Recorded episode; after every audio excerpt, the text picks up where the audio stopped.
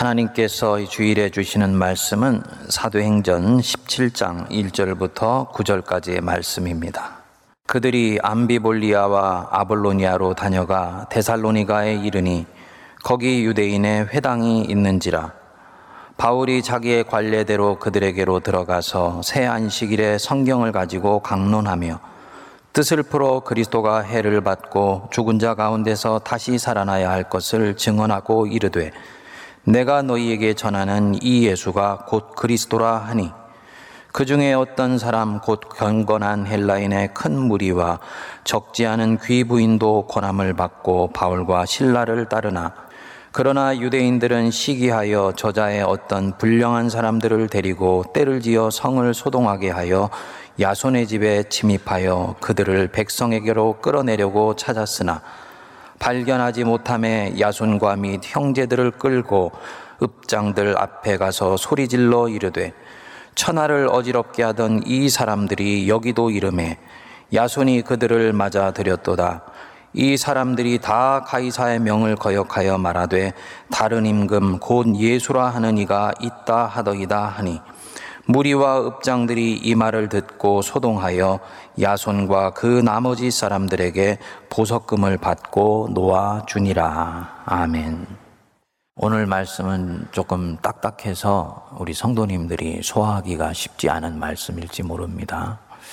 하지만 굉장히 중요한 말씀이라고 봅니다.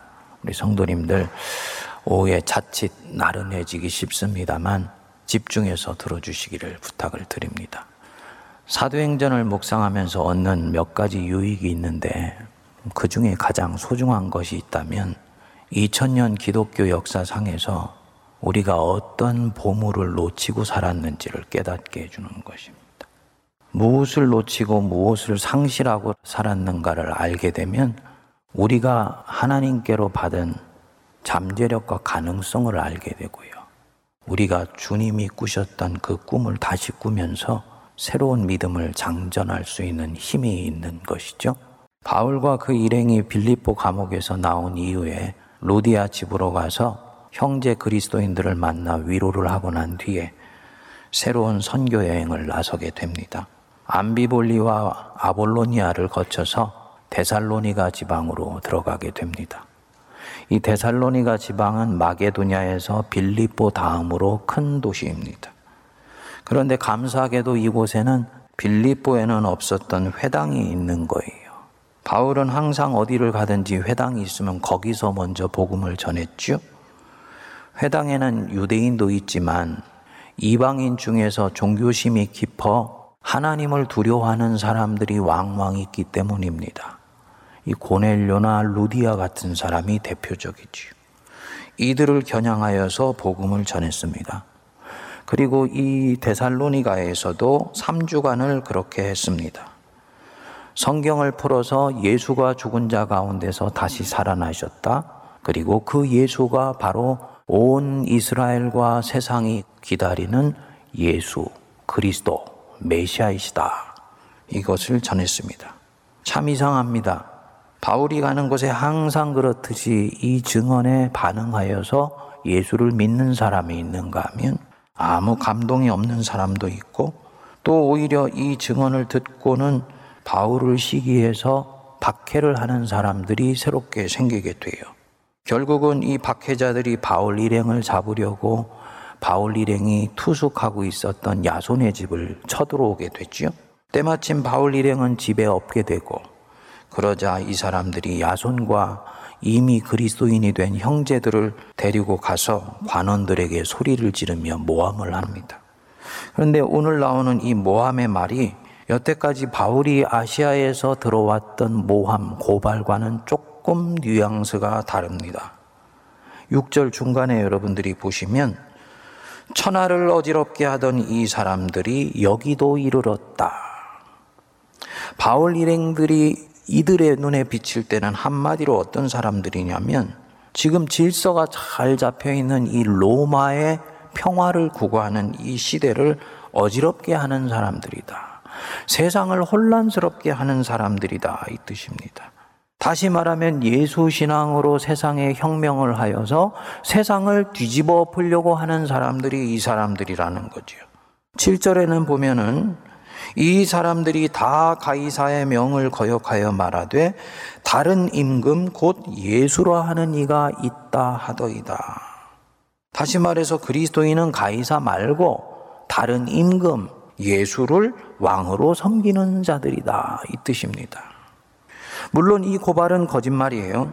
복음을 전하고 다니는 바울 일행을 얽어매리는 아주 악한 의도를 가진 거짓말입니다. 바울과 그를 따르는 그리스도인들은 정치혁명을 일으켜서 체제를 전복하려고 한다든지 또 가이사가 아닌 정치적 통치자를 섬기는 사람들이 아닙니다. 하지만 이 두 고발문은 굉장히 중요합니다.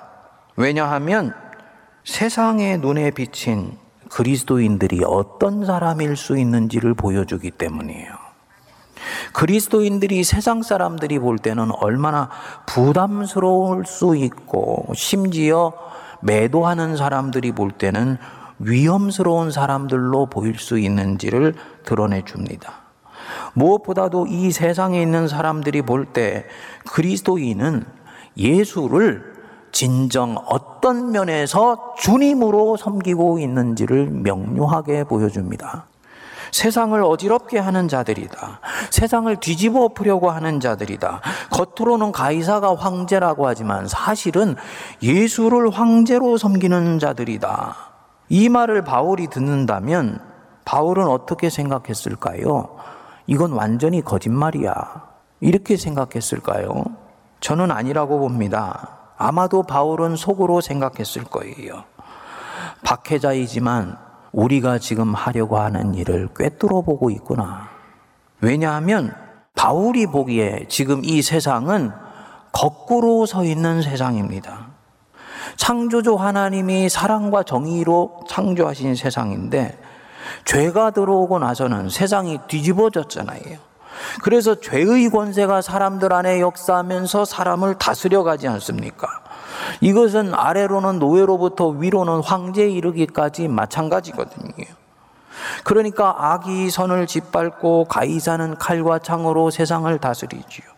사랑과 정의는 드라마에서나 나오고 연약한 낭만주의자들이 하는 얘기예요. 생존의 현장으로 가면 이런 것들은 별로 의미가 없어 보입니다. 힘이 곧 정의인 세상에 살고 있기 때문이지요. 러시아가 이번에 우크라이나를 침략한 거 굉장히 상징적인 사건입니다. 힘이 정의라는 것을 보여주고자 하는 거예요. 러시아와 푸틴이. 그런데 그것이 그대로 가게 놔두면 안 되는 것이지요. 우리 예수님이 이런 세상을 거부하셨습니다. 이방인의 집권자들이 그들을 임의로 주관하고 그 고관들이 그들에게 권세를 부리는 줄을 너희는 알고 있다.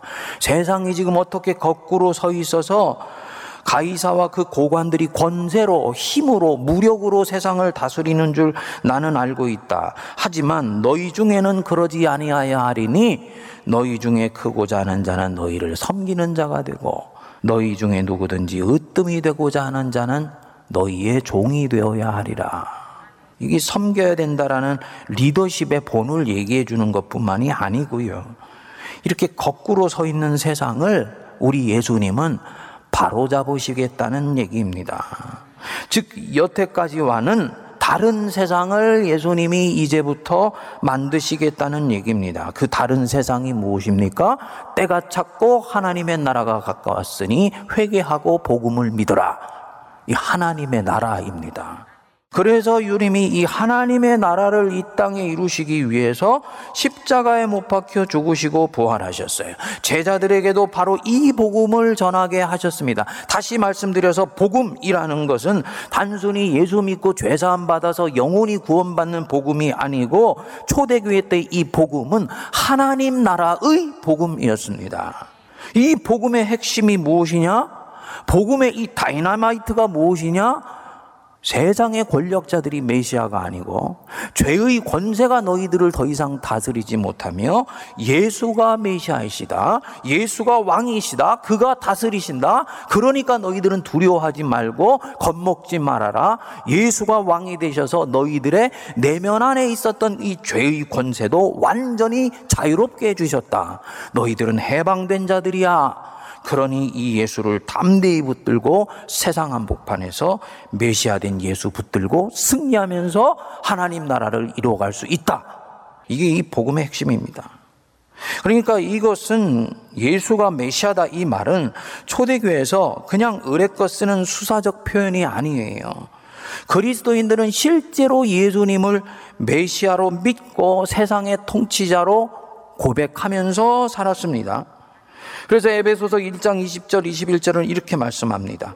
그의 능력 즉 하나님의 능력이 그리스도 안에서 역사하사 죽은 자들 가운데서 다시 살리시고 이 예수님을 하늘에 자기의 오른편에 앉히사 모든 통치와 권세와 주권과 이 세상뿐 아니고 이 사상에 일컫는 모든 이름 위에 뛰어나게 하셨다.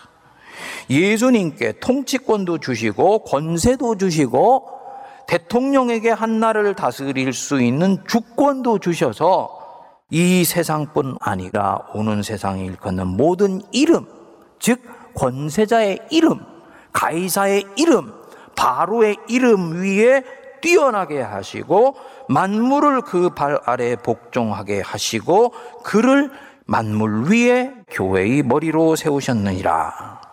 원어로 하면 교회를 위하여 그를 만물 위에 머리로 세우셨다 이 뜻입니다.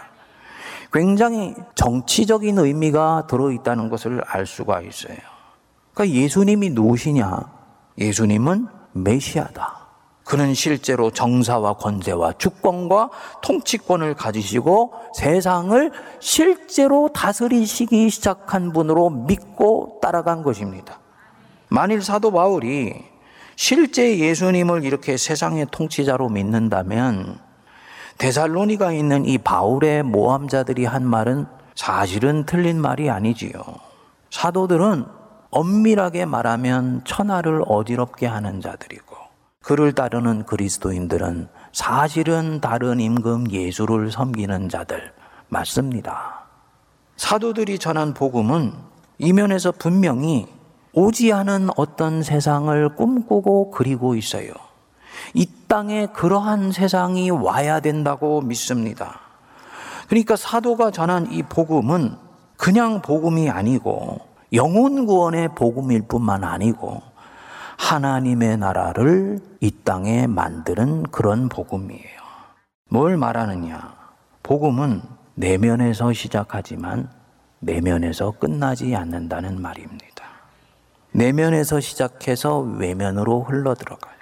개인에게서 시작하고 심령 속에 시작하지만 밖으로 흘러나가서 가정을 변화시키고 사회를 바꾸고 결국 세상의 전체를 하나님의 나라로 전복시키는 것을 꿈꾸고 있습니다. 이게 사도들이 전한 복음의 방향입니다.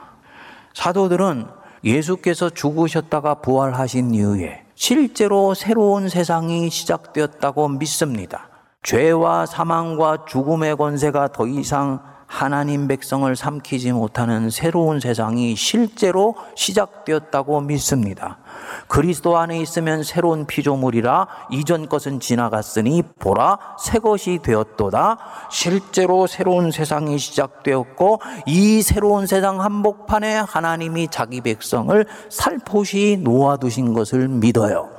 그렇기 때문에 이 백성은 절대로 세상에서 삼켜지지 않아요. 하나님의 뜻대로 살아도 절대로 망하는 일이 없습니다. 마치 잘 개간되어진 밭에 생명의 씨앗이 심겨진 것처럼 시간이 지나면 이 씨앗은 밑으로 뿌리를 내리고 위로 가지를 뻗어서 열매 맺게 되어 있는 것입니다. 왜냐?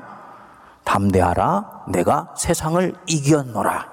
예수님이 십자가에서 악에게 승리를 거두셨기 때문입니다. 그리고 이 세상이 저 미래로부터 현재로 향해서 뚜벅뚜벅 오고 있다고 믿습니다.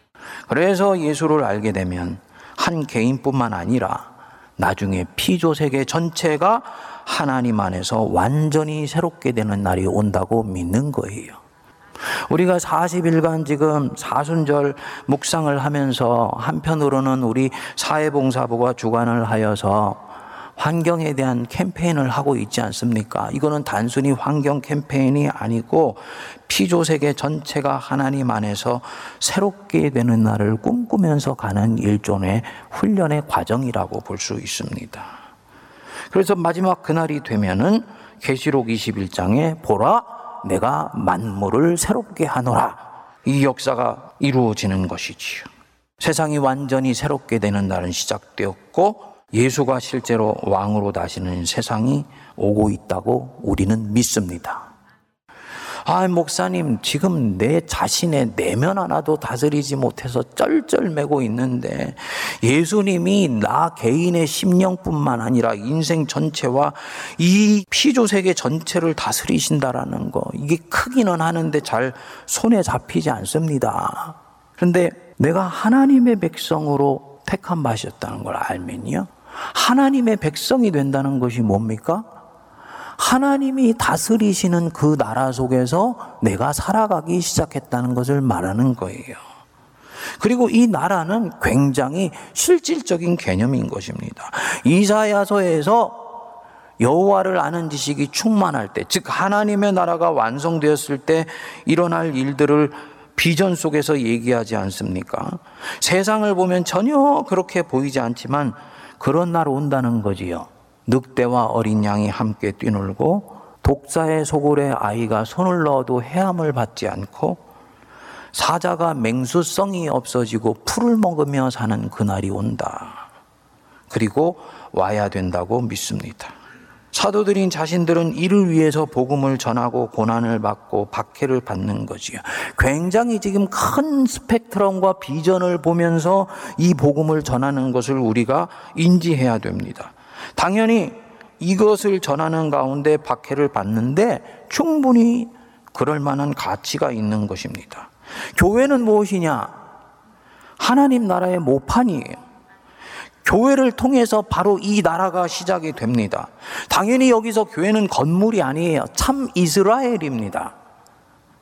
정말 하나님을 주님으로 섬기며 자신이 하나님의 백성으로 부름받았다는 강력한 소명의식과 선택의식 속에서 살아가는 사람들이 있어요. 그들이 바로 교회예요. 그리고 그런 마음을 가지고 거듭난 이 성도는 다른 성도를 볼 때 그 성도를 알아볼 수 있습니다. 교회는 그러니까 온 세상에 임할 하나님 나라의 축소판이고 모판이 되는 것입니다. 초대교회 때 이 교회는 어떻게 하면 세상에 매혹적으로 보일까? 어떻게 하면 세상이 우리를 보고 호감 있게 대할까? 이것을 고민하지 않았다 그럽니다. 그런 것에는 관심이 없었어요. 자신들의 길을 신실하게 걸어가는데 그것이 결과적으로는 세상에 호감을 주기도 하고 심지어 이 감옥에 있는 간수가 바울을 보면서 전율을 느끼듯이 예수 믿는 사람을 보면서 행복한 전율에 빠지기도 했습니다. 이유가 있었어요. 그것이 에베소에 세워진 교회이건 데살로니가에 세워진 교회이건 예루살렘에 있는 교회이건 이 세상에 세워진 교회는 공통점이 있더라는 것입니다. 세상이 보기에는 명료한 공통점이 있어요. 가난한 자들을 섬기고 자기중심적이지 않으며 이타적으로 약자를 보호하고 그리고 자신들처럼 물질주의적이지 않고 영혼을 추구하더라는 거죠. 세상인 자기들에게는 주인과 노예, 남자와 여자, 유대인과 이방인의 차별이 있는데 교회는 그런 차별이 이미 없었습니다. 그리고 자신들처럼 이권과 권력 녹에 몰두하지 않고 떡을 떼며 서로 사랑하며 살아가니까 정말 이 교회는 세상이 볼 때는 특이한 모습이었습니다. 뭘 말하겠습니까? 교회는 자신들이 꿈꾸고 있는 하나님 나라의 상이 명료했다는 것입니다. 제가 예수 믿고 나서 가끔 교회에서 오래 신앙생활하는 분한테 들은 말이 있어요. 목사님, 본래 교회라는 게 다 그렇습니다. 교회에서 일어나고 있는 이 아프고 속상한 일이 그냥 의뢰껏 일어난다는 얘기였어요. 초대교회는 그것을 거부하지는 않지만 거기에 머물러 있으려고 하지 않았어요. 당연한 것으로 받아들이지 않았습니다. 왜냐하면 교회는 결국은 세상 속에 심어지는 이 뉴폴리스, 새로운 하나님 나라 국가의 이상이고 모판이라고 보았기 때문입니다. 본인들은 지금 이 땅 밑을 기어 다니고 있는 수준이지만은 이들이 가지고 있는 눈은 하늘을 바라보면서 살아가고 있었다니까요. 그리고 이 상을 굳이 세상이 받아들이기 쉽게 안성맞춤으로 맞춰가려고 하지 않았습니다. 택함받은 하나님 백성에게는 하나님 백성의 독특한 삶이 있다고 보았기 때문입니다. 그러니 이 세상에 있는 이 박해자들의 눈에 볼 때 교회는 정말 다른 임금 예수를 섬기는 사람들이죠. 세상을 밑으로부터 위로 뒤집어 엎을 수 있는 사람들인 거죠. 세상을 어지럽게 하는 사람들인 거죠. 위에 있는 권세에 순종을 하기는 하지만 이들은 자기들의 영혼까지 나 황제에게 주고 있지 않다는 것을 늘 알고 있었어요. 반면에 호감을 가진 사람들 눈에는 너무나 매력적으로 비쳤습니다. 그래서 믿는 사람의 숫자가 그토록 많아지면서 삽시간에 로마 제국 전체에 교회가 퍼져나간 것입니다. 성도님들, 복음은 분명히 세상을 바꾸려고 합니다. 세상을 전복시켜서 하나님의 나라를 이 땅에 만들어 내려고 해요. 우리 주님이 아예 이 기도를 입에 넣어 주셨어요. 너희들은 기도할 때 이렇게 기도해라. 나라의 임하옵시며 뜻이 하늘에서 이루어진 것 같이 땅에서도 이루어지리이다. 하나님의 나라가 이 땅에 이루어지게 해달라고 기도하여라. 그러니까 이들은 실제로 세상을 바꾸려 합니다. 하지만 여느 혁명가들이 하듯이 칼과 총과 무력으로 세상을 바꾸려고 하지 않아요. 그런 시도는 절대로 성공할 수도 없고 성공해도 결국은 마귀가 좋아하는 세상이라고 보기 때문입니다. 여느 개혁가가 하듯이 개혁 청사진을 갖고 머리로 손발로 하려고 하지 않습니다. 사랑으로 무장하여서 인내로 한 걸음 한 걸음 이 나라를 세워가려고 했습니다. 그리고 이 하나님 나라 전략이 역사상에서 실제로 상당한 성과를 거뒀습니다. 주 4세기 무렵이 됐을 때 지중해 전체에 이 하나님의 나라를 꿈꾸는 교회가 세워졌어요. 그리고 이것을 본 로마의 콘스탄틴 황제는 교회가 가지고 있는 이 탁월한 능력이 타락해 있는 로마를 재건하는데 좋은 불씨가 될 수 있다고 보았습니다. 그래서 313년에 기독교를 공인하고 결국은 제국의 종교로 삼았습니다. 문제는 바로 여기서 시작되었습니다. 교회가 국가와의 건강한 긴장 관계를 잃어버렸어요. 교회가 제국의 종교가 되어서 국가의 하수인 역할을 하기 시작한 것입니다. 그리고 권력의 맛을 본 교회가 급속히 생명력을 잃어가게 되었습니다. 이들은 생각했어요. 사도들의 복음이 교인들 안에 살아있으면 안 되겠구나. 사도들의 복음이 살아있으면 교회는 또다시 세상을 뒤집어 보려고 할 거야. 가이사 외에 또 다른 임금 예수를 실제로 섬기려고 할 거야. 그래서 이 복음 안에 있는 역동성과 이 사도적인 다이나믹함을 하나씩 하나씩 제거해 나가려고 하게 됐습니다. 그리고 이때부터 종교의 영역과 국가의 영역이 구별되기 시작했습니다. 그래서 가이사가 얘기했어요. 교회야, 사람들의 삶의 공적인 영역, 그들의 비즈니스, 정치 생활과 일반 생활은 내가 법으로 다스릴 테니까 교회인 너희들은 인간의 내면 세계와 심리의 세계, 심령의 영역을 다스려라. 그러면 우리가 충돌하지 않을 거야. 그래서 복음이 주는 이 구원도 죄 용서함 받고 영혼이 구원받는 구원으로 딱 제안을 하게 됐습니다. 구원을 죽어서 천국 가는 것으로만 가르친 거예요. 복음으로 세상을 변화시킨다든지 예수님이 꿈꿨던 하나님의 나라를 이 땅에 이루어낸다든지 사회가 예수님의 산상수훈의 법으로 다스리는 것을 교회가 꿈꾼다든지 이런 것은 아예 생각도 하지 못하게 했습니다. 이것은 부지불식간에 일어난 일이지만 2000년이 지나서 지금 그 당시를 신학자들이 돌아보니까 이것은 성경적 복음을 포기하게 만든 마귀의 괴계였다는 것이 드러난 것입니다. 성도님들, 우리는 예수님을 우리의 주님으로 믿으시지요? 우리가 다 세례 받을 때 이것부터 확인하고 세례를 받지요? 예수 그리스도가 당신의 주님 맞습니까? 예, 예수님은 나의 주님이십니다. 그럼 여기에 대고 바울은 다시 물을 것입니다. 그러면 예수님은 어떤 면에서 당신의 주님이십니까? 혹시 예수님은 당신의 내면의 주, 심령의 주밖에 되지 않는 것 아닌가요? 그분은 내 일상의 주가 되지 못해. 예수님은 내가 교회 나올 때 바로 교회의 주님이시지만 일주일 동안의 나의 삶을 지도하고 지배하지는 못한다. 예수님은 내 인생 전체의 왕이 아니세요. 내 사회생활과 직장생활, 정치적 판단을 하는 주님이라는 것은 꿈도 꾸지를 않는 것입니다.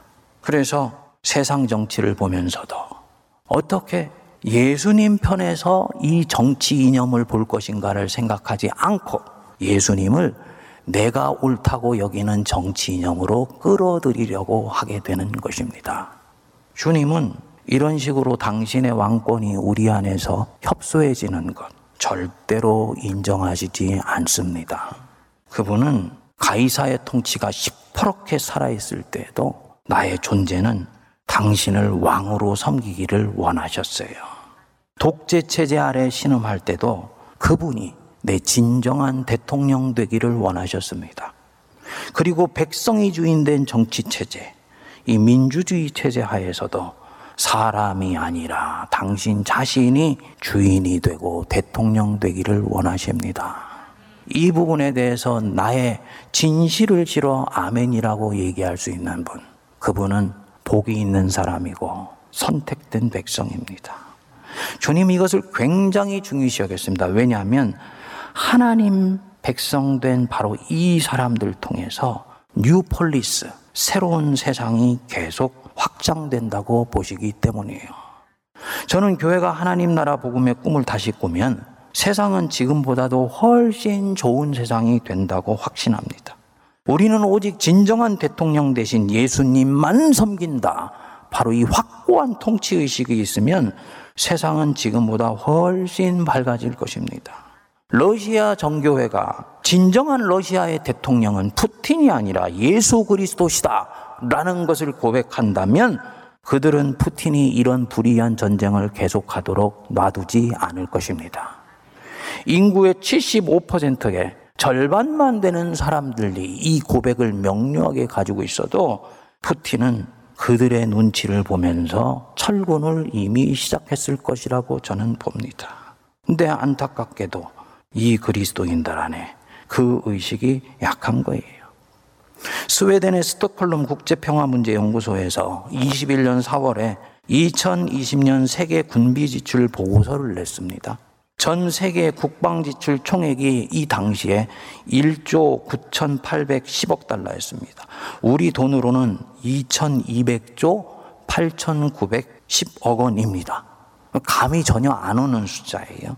안타까운 것은 코로나 중에도 2.6%를 군비를 서로 경쟁해서 증가를 시켰어요. 달러로는 520억 달러더라고요. 이 2,200조가 도대체 얼마가 되는가 따져봤더니 아프리카는 말할 것도 없고 전 세계의 기아 문제를 해결하는데 60년 동안의 기아 문제를 해결할 수 있는 돈이더라고요. 만일에 세계에 있는 지도자들 중에 몇 사람만 세계의 지도자급들이 같이 모여서 이보세요. 당신도 그리스도인이고 나도 그리스도인인데 우리가 코로나 기간이니까 1년 동안만 군비 주출을 멈춥시다 하는 이 놀라운 협정을 맺을 수 있으면 그 협정 하나를 지키는 것을 통해서 60년 동안 기아 문제가 해결될 수 있는 것입니다. 그런데 그렇게 하지 않는 거예요. 예수를 믿고 있는 그리스도인들이 하나님 나라의 복음을 실현하도록 나에게 소명을 주셨다는 의식이 없는 것입니다. 역사상에 이런 일을 했던 소중했던 인물들이 많이 있어요. 그 중에 한 분이 19세기에 영국 하원 의원이었던 윌리엄 윌보포스라는 분이었습니다. 그가 어느 날 갈라디아서를 읽다가 종이나 주인이나 남자나 여자나 유대인이나 헬라인이나 하나다. 라는 말씀을 들으면서 영감이 스쳐 지나가게 됩니다. 하나님께서 노예 무역을 기뻐하시지 아니하시는구나. 이거 하나님의 통치가 임하는 법이 아니구나. 깨닫게 됩니다. 그 당시에 영국은 세계 제일의 해상 무역을 하면서 이 노예 무역으로 먹고 살아가고 있는 나라였습니다. 그런데 이 율버포스가 자신이 그리스도인이고 하나님 나라의 사람이라는 걸 믿으면서 그야말로 계란으로 바위 치듯이 아무도 귀를 기울여 듣고 있지 않은데 이 노예무역 폐지법을 주창하는 일에 혈혈단선으로 나서게 됩니다. 결국은 성과가 있어서 1807년에 노예무역 폐지법을 만들게 되는데 이것을 곳곳에서 사람들이 방해하면서 27년 동안 결국 시행이 되지 못하다가 끈질기게 접근을 하여서 1834년 그가 죽고 난 뒤 1년 뒤에 이 노예 무역이 실제로 영국에서 폐지가 됩니다. 오늘날 아브라함 링컨과 함께 가장 정치인으로서 신실하게 하나님의 나라를 이 땅에 이뤄낸 인물 하나를 뽑으라면 사람들은 이 윌리엄 윌버포스를 뽑습니다. 성도님들, 우리가 있는 삶의 자리에서 예수님의 왕권을 그분에게 돌려드릴 수 있게 되기를 바랍니다. 예수님은 내 내면의 주고 심령의 주뿐만이 아니세요. 내 존재 전체 주님이 되세요. 내 직장 생활의 주님이십니다. 예수님은 내가 투표 행위를 할 때 정말 어떤 것이 더 그리스도인으로서 가까이가 있는 가치고 가까이가 있는 정치인가를 보고 뽑도록 우리에게 요청을 하십니다. 예수님의 눈으로 세상을 보고 예수님을 인위적으로 내 편으로 끌어들이려고 하지 말도록 주님이 우리를 촉구하십니다. 하나님의 나라가 이 땅에 임하게 하옵소서. 이 마음의 기도로 주님을 신실하게 따라가는 우리 모두가 되기를 바랍니다. 기도하겠습니다. 하나님 아버지, 다른 임금 예수를 우리는 신실하게 섬기게 하시고 하나님의 나라를 사랑과 인내로 차곡차곡 이 땅 속에서 이루어 나가 지금에 있는 이 악의 권세가 움직이는 질서를 하나님의 사랑과 공의의 질서로 바꿔놓는 주님의 사람들 되게 하옵소서 예수님 이름으로 기도하옵나이다. 아멘.